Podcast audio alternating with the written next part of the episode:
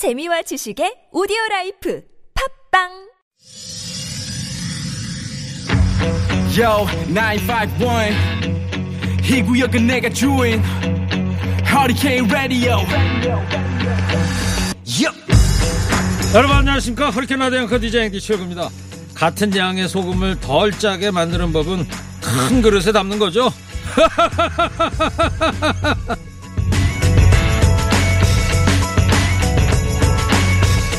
한 줌의 소금을 작은 물컵에 넣으면 엄청 짜지만 넓은 호수에 넣으면 짠맛을 모릅니다. 그래서 누구는 그러더군요.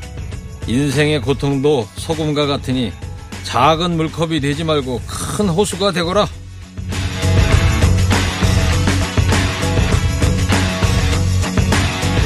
짜냐 안 짜냐 소금의 양이 아니라 그릇의 크기에 따라 달라집니다. 인생의 어려움도 그 부피나 크기에 있지 않습니다. 그것을 받아들이는 사람의 그릇에 따라 바뀌죠. 어차피 겪을 어려움이라면요. 기왕이면 큰 호수 같은 넉넉한 사람이 되고 싶습니다. 10월 22일 목요일 시동 거셨습니까? 출석 체크하면 갑니다. 여러분 TBS 앱 50원 이름 문자 샵 영어일로 출첵구장으로 바랍니다. 좋은 음악 가거라 뉴스 연중 무휴 허리케인 라디오 출격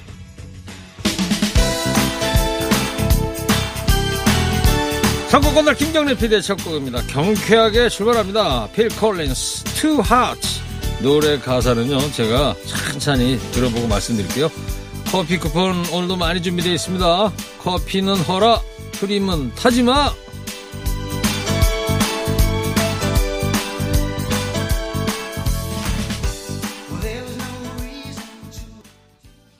필 콜린스의 Two Hearts 들었습니다. 노래 가사 좀 해석해 드리려고 제가 아주 천천히 들어보긴 했는데요. 아, 너무 빨리 부르네요. 죄송합니다. 검색해 보셔야 될 것 같습니다. 9681님께서 오프닝 멘트가 너무너무 와닿습니다. 세상을 좁은 그릇으로만 봤는데 큰 그릇으로 보도록 노력해야겠습니다. 허리케인 광 애청자입니다. 감사합니다. 예. 커피 보내드릴게요. 그렇죠. 사실 뭐 넓은 그릇으로 세상의 힘든 일을 본다는 게 쉬운 일은 아닙니다만은 가급적이면 너무 작은 그릇에 고통을 담지 말고 큰 그릇에 담는 지혜 이런 게 필요하죠. 0074님 덤프트럭 기사입니다. 오늘도 출첵합니다. 밥 먹어서 그런지 졸음이 몰려왔는데 1구형님 웃음소리에 잠이 싹 달아났습니다. 아 커피 한 잔 해야 계시오. 예 커피 보내드린답니다. 요즘 뭐 덤프트럭 경기가 어떠십니까? 힘드시겠죠 뭐. 요즘 뭐 잘 되는 데가 뭐가 있습니까 요즘. 052님께서 1번 문자로 보내주셨어요. 이성철, 송영미 결혼 4주년 축하해 주세요. 그러면서 결혼식 사진도 보내주신 것 같은데, 야, 저 푸른 초원위에 어디 근해에서 결혼식 웨딩 촬영한 것 같습니다. 아우, 멋지십니다. 언제 결혼하셨는지, 최근에 하셨나 보죠? 예쁜 아가가 찾아오기를 바라며, 네. 역시 0522님께도 예쁜 아가 찾아오기를 간절히 저희도 기대하면서 커피 한 잔 보내드리도록 하겠습니다.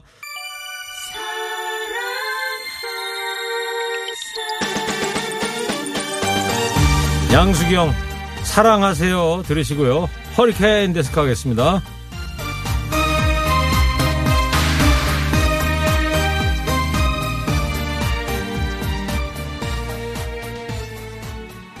사랑하세요. 아 가사 참 좋습니다. 중년이 된 여인이지만 네, 자신만의 향기를 꺼내서 다시 한번 사랑해봐라. 열정적으로 살아라 이런 얘기겠죠.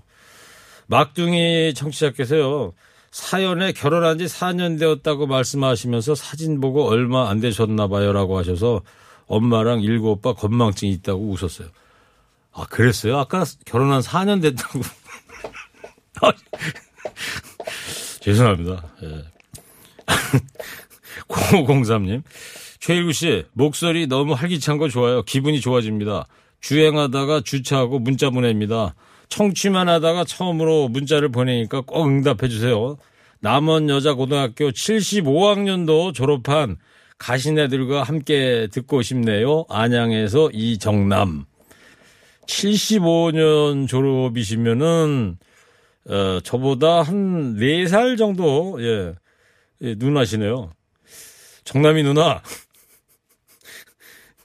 남원여고 가신데 누나들하고 좀 많이 홍보 좀 해서 허리케인 라디오 많이 좀 들어주시기 바랍니다. 감사합니다. 문자 보내주셔가지고 허리케인 데스크 하겠습니다.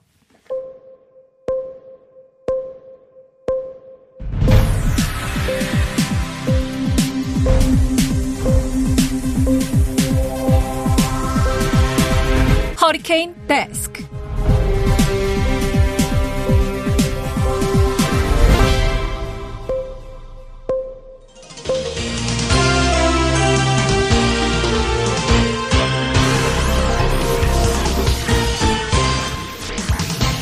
먹고 살기 힘들어도 지나치면 안 되는 세상 소식 전해드립니다. 허리케인 데스크. 첫 번째 소식입니다. 엄마가 집을 비운 사이에 끼니를 해결하려고 라면을 끓이다가 불이 나 중상을 입은 인천 초등학생 형제 중 동생이 숨을 거뒀습니다. 추석 연휴 의식을 찾는 등 한때 상태가 호전되기도 했지만 갑작스럽게 상태가 악화하면서 끝내 사망했습니다. 다행히 형은 최근 휴대전화로 원격 수업을 받을 수 있을 정도로 회복된 것으로 전해졌습니다. 형제는 기초생활수급 자녀로 평소 학교에서 급식을 통해 끼니를 해결했었는데요. 코로나19 재확산으로 학교를 가지 못하면서 급식을 먹을 수 없게 되자 스스로 라면을 끓여 식사를 해결하려다가 이 같은 변을 당했습니다. 지켜주지 못해서 미안할 뿐입니다. 부디 하늘나라에서는 배고른 일 없이 행복하기를 기원합니다. 형은 꼭 건강하게 회복해서 동생 목까지 잘 살아줬으면 좋겠고요. 그리고 우리 어른들에겐 남은 숙제가 하나 있죠. 돌봄 공백과 아동보호 사각지대에서 더 이상 이런 비극이 없도록 재발 방지 대책 마련해야 할 것입니다. 일본 코타로 농림수산 장관이 아세안 한중일 농업장관 회의에서 일본산 식품에 대한 수입 규제가 이른 시기에 철폐돼야 한다고 주장했습니다. 특정 국가를 거론하지는 않았으나 일본산 식품의 규제를 지속하고 있는 한국과 중국을 겨냥한 발언으로 보입니다. 일본 정부가 원전에서 발생하고 있는 오염수를 해양 방류하겠다는 결정을 앞두고 이를 우려하는 주변국의 수입 규제 철폐를 요구한 셈인데요.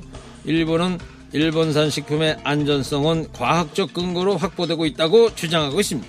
한편 일본 정부는 한국의 후쿠시마현 수산물 수입 규제가 부당하다며 세계 무역 기구에 제소했었는데요. 지난해 4월 최종 패소했습니다. 뭐 말도 안 통하는데 여러 말 하지 않것이요. 저기요.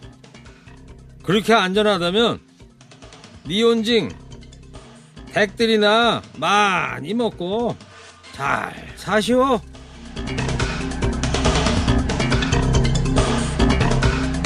다음 소식입니다. 선거 때마다 나오는 공약, 바로 가계비 통신비 절감입니다. 그렇게 만들어진 제도 중에 하나가 취약계층 요금 할인인데요.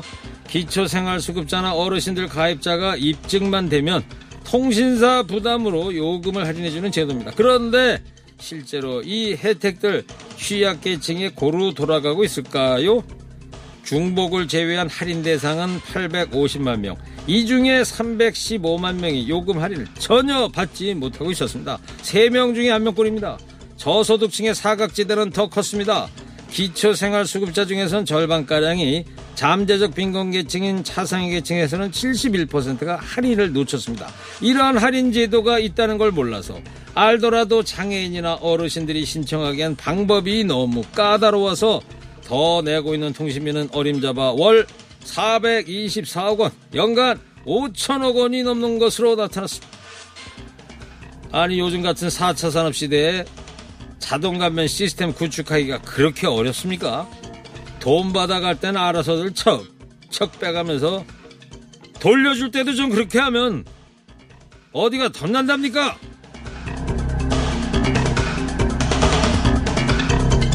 나는 인간 고기가 너무 맛있을 것 같다. 꼭 인육을 먹어보려고 한다. 미국 주 시애틀 총영사관에 부임한 A 외교관이 직원들에게 이런 망언을 일삼았다는 제보가 나와 논란이 됐는데요. 이번엔 외교부가 A 외교관의 또 다른 일탈 행위를 알면서도 축세 은폐하려 했다는 의혹이 추가로 제기됐습니다. 이태규 국민의당 의원실이 공개한 자료를 보면 A 외교관은 현지 교민업체의 상호를 무단 사용해서 실제보다 부풀린 견적서로 예산 약 1억 2천만 원을 타냈습니다. 그렇게 추가로 타낸 예산을 개인 컴퓨터 구매 비용 등에 유용하려 한 것으로 드러났습니다. 또 외교부가 A 외교관이 감사에 대비해 부하 직원에게 증거 인멸을 지시한 정황을 보고받고서도 징계 없이 사건을 덮고 가려는 태도를 취했던 것으로 전해졌습니다. 안에서 새는 바가지 밖에서도 샌다고 하더니 아예 새다 못해 깨져버렸네요. 재배 공간에서 성추문, 막말, 예산 사적 편취 같은 각종 문제가 잇따르고 있는데 예? 이거 언제까지 손 놓고 있을 건지 모르겠습니다. 마지막 소식입니다. 2016년 미국 대선 당시에 경합주인 미시간에서 유일하게 도널드 트럼프 대통령의 승리를 점친 미 여론조사 기관인 트라팔가르 그룹이 이번 대선에서도 트럼프 대통령이 이길 것으로 전망했습니다. 트럼프 대통령이 최소 270명대 선거인단 확보로 이길 것으로 본다고 밝혔는데요. 이는 조 바이든 민주당 대선 후보의 승리를 점치는 대부분 여론조사와 상반된 예측입니다. 트라팔가르 그룹은 대부분 여론조사가 샤이 트럼프를 간과하고 있다고 지적했습니다. 보수층은 여론조사에 참여하길 주저한다고 덧붙였습니다. 뭐 누가 되든 에? 한반도 평화를 대변하는 자 우리 편이고 대한민국의 이익에 더 유리한 사람 힘내시오. 오늘 허리케인 데스크 여기까지 하겠습니다. 깨어있는 시민이 됩시다. 잠시 후에 무거운 녀석들과 주요 뉴스도 자세히 살펴보겠습니다.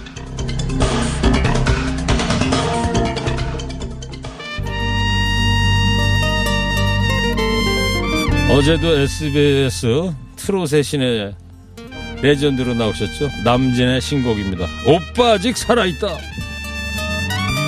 아가씨 잠깐만 오빠 아직 살아있다 야, 남진 씨 신곡. 오빠 아직 살아있다. 청취자 문자 역시 파워의 열정이 느껴집니다. 참 대단하십니다, 남진 씨. 오빠 아직 살아있다. 난 아직 살아있어. 눈빛 정렬의 사나이. 숨이 차 못 뛰는 게 아니야. 여유가 있어 그래. 예. 예? 언제 오셨어요? 방금요. 예. 뭐 남진 씨에 비하면 저는 뭐 그쵸? 애기라고 봐야죠. 응애 응애. 이제 어린이집 가셨죠, 뭐 이제. 그래도 뭐 숨은 좀 차시겠죠. 예. 안 그러겠어요? 예. 아니 많이 차죠. 지금 시각 2시 28분입니다. 뉴스는 필요 없어. 무거운 뉴스만 필요 있어. 당신에게 들려주고 싶어 무게 있는 뉴스를 무거운 녀석들이 전해줘. 무거운 녀석들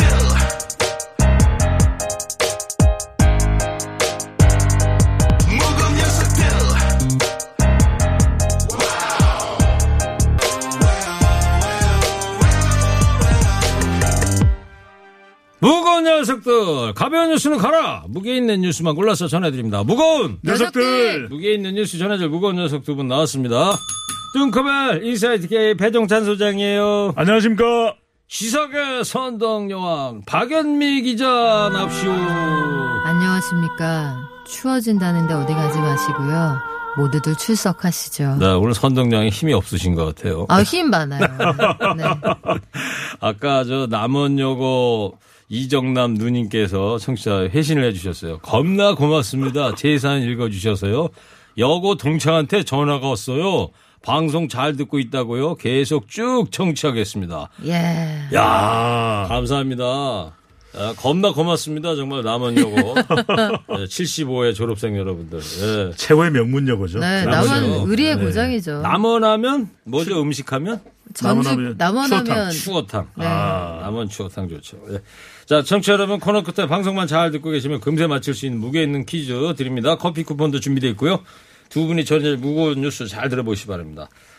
뭐 지금 뭐 전국의 화제입니다. 오전에 이 대검 국정감사. 네. 윤석열 총장이 추미애 장관의 반성 촉구 글과 수사지휘권 발동에 대해서 정면으로 비판했어요. 네, 한마디 시키면 열마디로 돌아오는 그런 국정감사였는데, 일단 어제 전해드린 대로 그 대검에서 이거는 윤석열 검찰총장에 대한 중상모략이다 이런 입장을 18일 밝혔잖아요. 했죠. 이에 대한 입장 표명이 있었습니다. 네. 예상대로.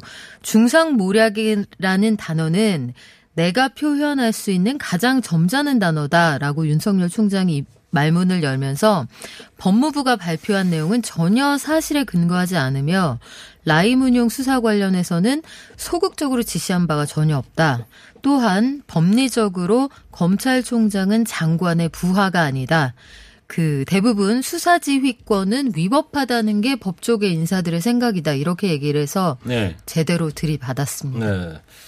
야당 정치인 수사만 살살하고 있다는 지적 이거에 대해서도 부인을 했어요. 조목조목 윤석열 검찰총장은 반박을 했는데요. 무슨 근거로 검찰총장이 부실 수사와 관련되어 있다는 취지의 이 법무부 발표를 했는지 이해가 안 된다. 네.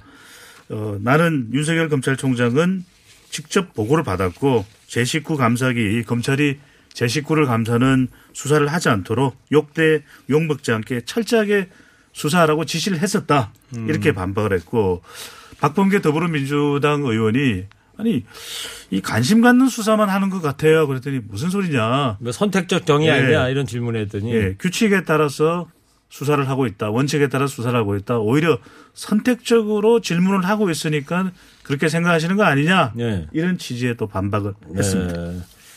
지금 저 국회 네. 법사위 아니에요. 윤호중 법사위원장이 이 오줌 국감을 하다가 이 바쁜데도 배종찬 소장한테 메시지를 남겼어요. 팅커벨이 관심이죠. 네. 들어볼래요? 네. 네. 답변을 가급적이면은 간결하게 짧게 해주시기 바랍니다.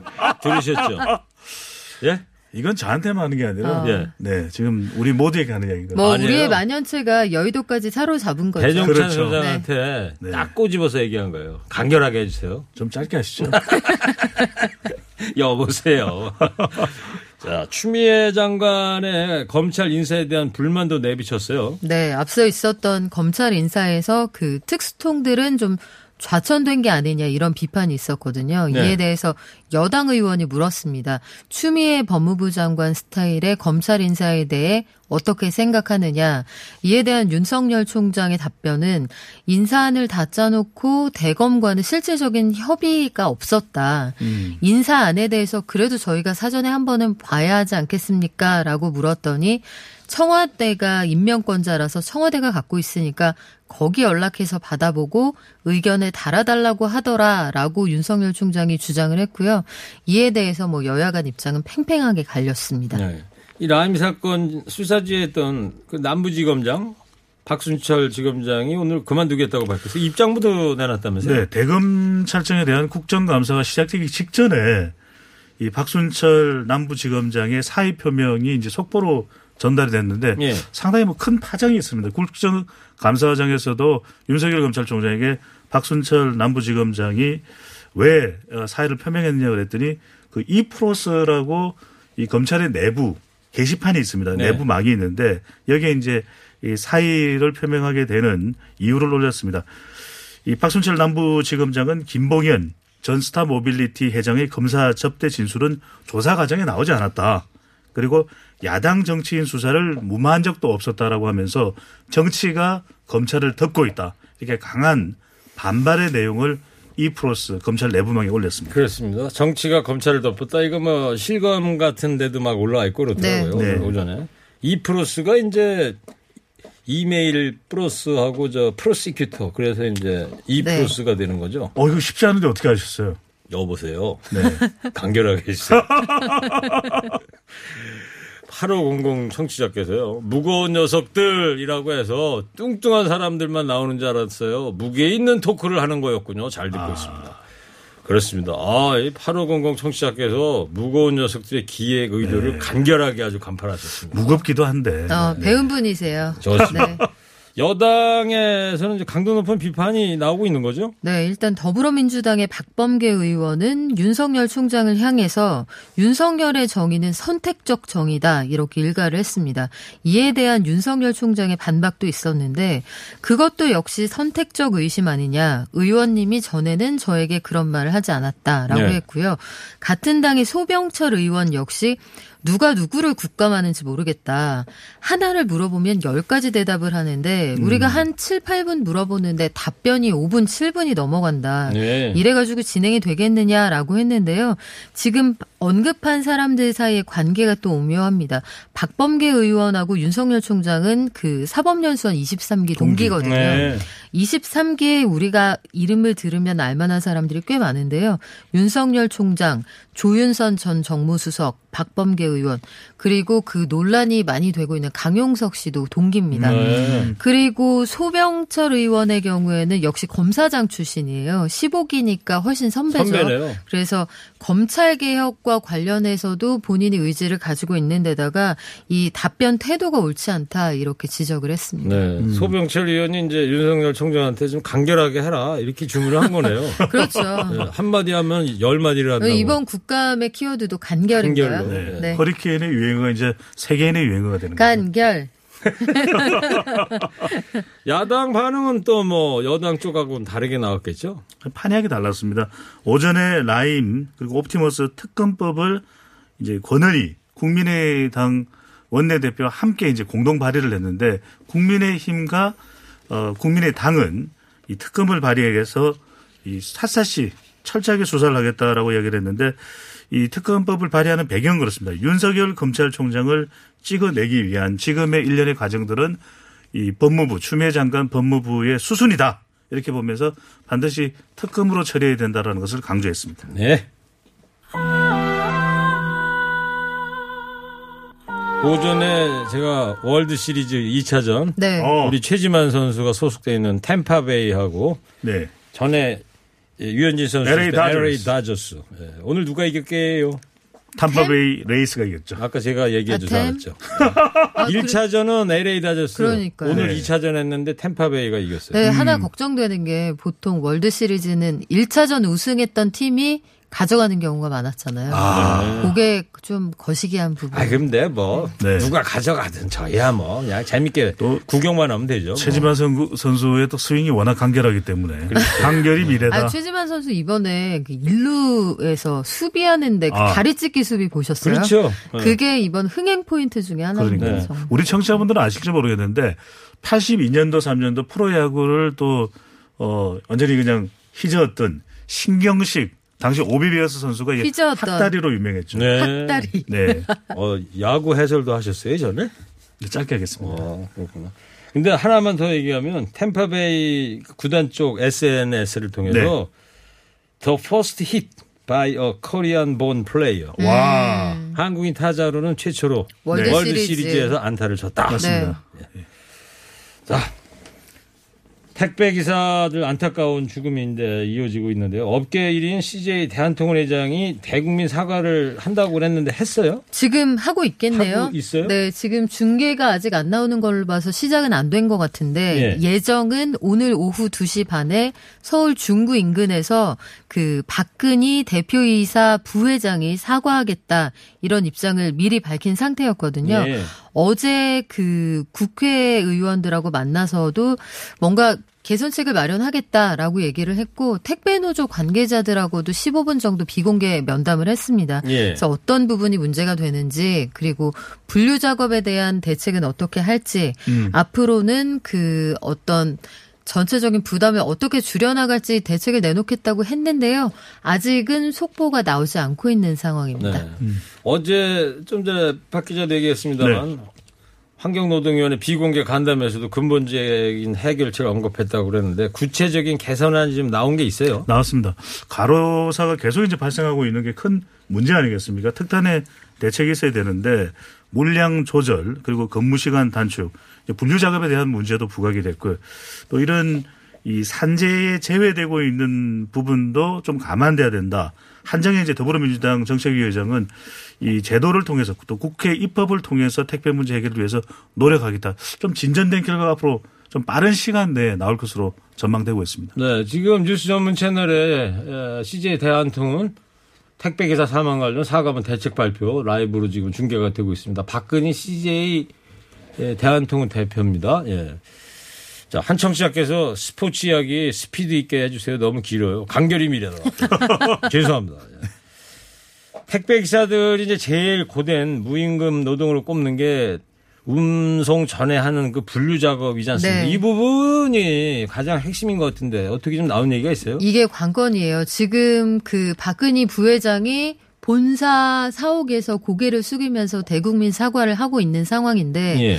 분류 작업이 전체 택배 기사의 노동량의 한 40% 정도를 차지한다고 하거든요. 그런데 명확하게 말씀을 드리면 택배 기사들의 업무는 배달하는 거예요. 그렇죠. 러니까 분류 작업은 사실은 여기에 따른 부담이나 인력은 사측이 떠하는 게 맞습니다. 그렇죠. 그런데 과거에 판례가 하나 있어요. 2011년에 분류 작업도 택배 기사가 하는 게 맞다는 판례가 있었는데 오. 그때는 왜 그랬냐면 예. 물동량이 지금보다 훨씬 적었죠. 적었거든요. 음. 그러니까 몇 예컨대 년도 판결이라고? 2011년 9년 판결이니까 전이네요, 9년, 9년 전. 전이에요. 그런데 매년 택배 물동량이 10% 이상씩 늘어나고요. 더군다나 올해는 코로나 때문에 그렇죠. 훨씬 더 늘어난 거예요. 올해는 그래서 물동량이 적게는 20% 많게는 회사별로 30%까지 늘어난 상황이고 이런 분 위기 속에서 CJ 대한통운의 경우에는 2분기의 영업이익이 105% 이상 급증을 합니다. 네. 그 주요 택배사 7개 회사 통계를 봐도 적게는 21% 많게는 34%까지 상반기에 돈을 더 벌었거든요. 예.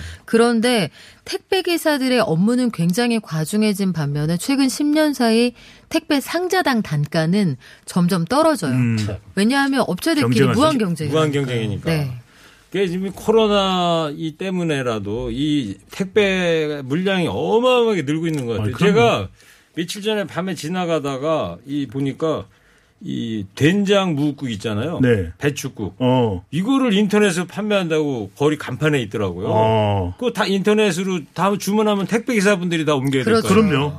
그러니까 이 작은 것부터 큰 것까지 전부 이 택배, 음. 이 배달의 이, 이 뭡니까 이 무게가 점점 커지는 그런 시대인데 네. 9년 전에 판례를 갖다 놓고 지금하고 비교한다는 거 참 어불성설인 것 그렇죠. 같습니다. 그리고- 시대가 이렇게 변하고 있는데. 최근에 또 배달이 많은 게 네. 생수통이거든요. 이건 좀 강조드릴 수밖에 없는. 너무 무거워요.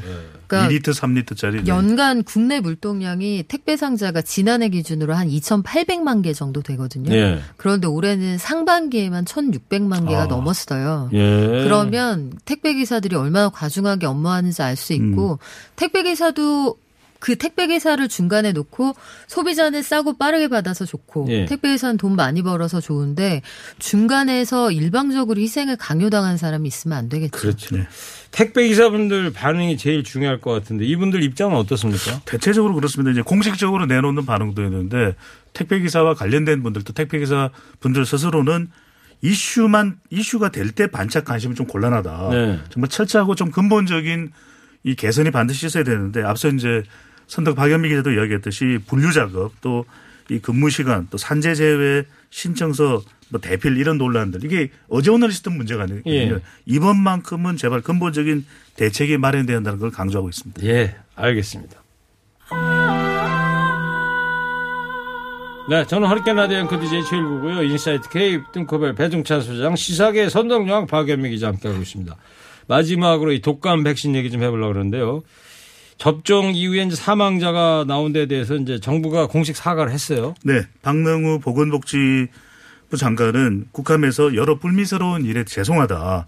또 전 과정을 좀 면밀히 살펴보겠다라고 이야기를 했는데 이 정부도 이 질병관리청을 중심으로 해서 진상조사를 1차적으로 발표를 했습니다. 네. 일단 원인이 파악되지는 않았다. 그렇지만 이 예방접종은 계속 추진한다고 이야기를 했는데 이게 이제 불안감이 좀 확산되고 있습니다. 지금 12시를 기준으로 해서 지금 더 늘어났을 수도 있는데 사망자가 17명이거든요. 오, 그래요? 예, 그래서 네. 전문가 몇 분에게 제가 개인적으로 취재를 했는데 지난 10년간 이랬던 적이 없다고 합니다. 네. 그래서 본인도 지금 상당히 당황스러운데 맞아야 할지 맞지 말아야 할지 백신 접종을 이런 불안감이 확산되는 만큼 상당히 지금 논란이 되고 있는데 정말 중요한 것이 지금 독감 백신 밑줄입니다. 독감 백신 중요합니까? 네, 밑줄 몇 개 쳐야 돼요? 백신 지금 17명의 사망자가 발생 17개. 예, 별은요? 17개입니다. 별도 열고. 네. 예. 제가 아까 여기 상암동 내과에 약 타러 좀 갔었거든요. 그래서 의사 선생님한테 네. 그 독감 백신 어떠냐 그랬더니 품절이래요. 아. 남은 거는 이제 어르신들 무료 접종해 주는 거 그거만 지금 남아 있는데 네. 아직 많은 분들께서 지금 맞을까 말까 고민하고 계시다. 배 수장도 그런 얘기를 했는데 전문가들은 이 인과관계를 밝히는 작업이 좀 더 필요하다 이런 지적을 하고 있지 않습니까? 네, 이게 인과관계가 명확하지 않다는 게 전문가들의 의견이에요. 그 정은경 보- 정은경 청장 등의 경우에는 아직까지 인과 관계가 명확하지 않다 이렇게 이야기를 하고 있고 이게 좀 그 관련돼서 알러지나 쇼크가 나타난 게 아니냐 이런 주장하는 분도 계시거든요.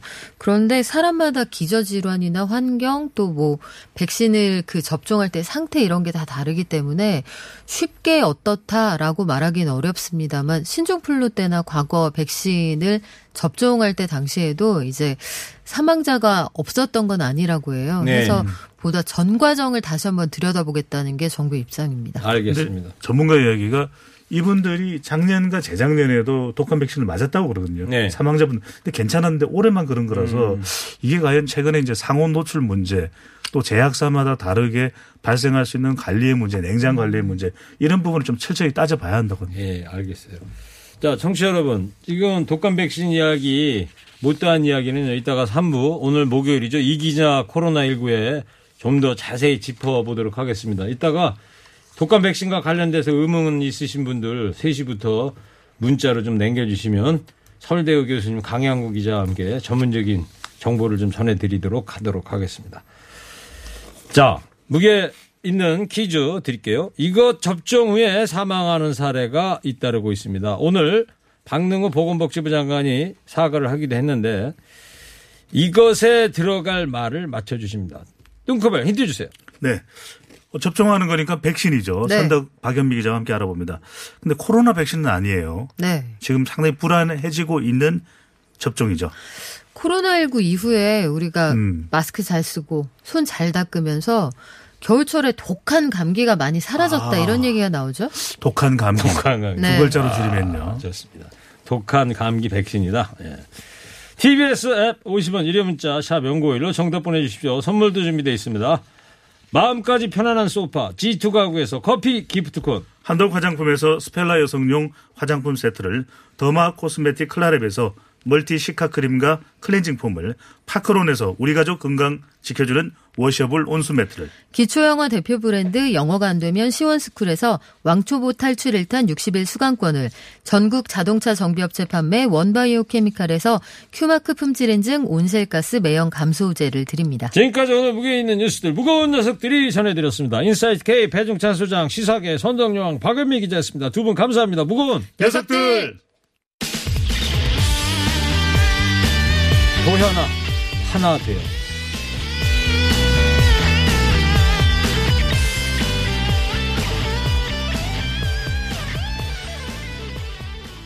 네, 무게 퀴즈 정답 독감 백신입니다.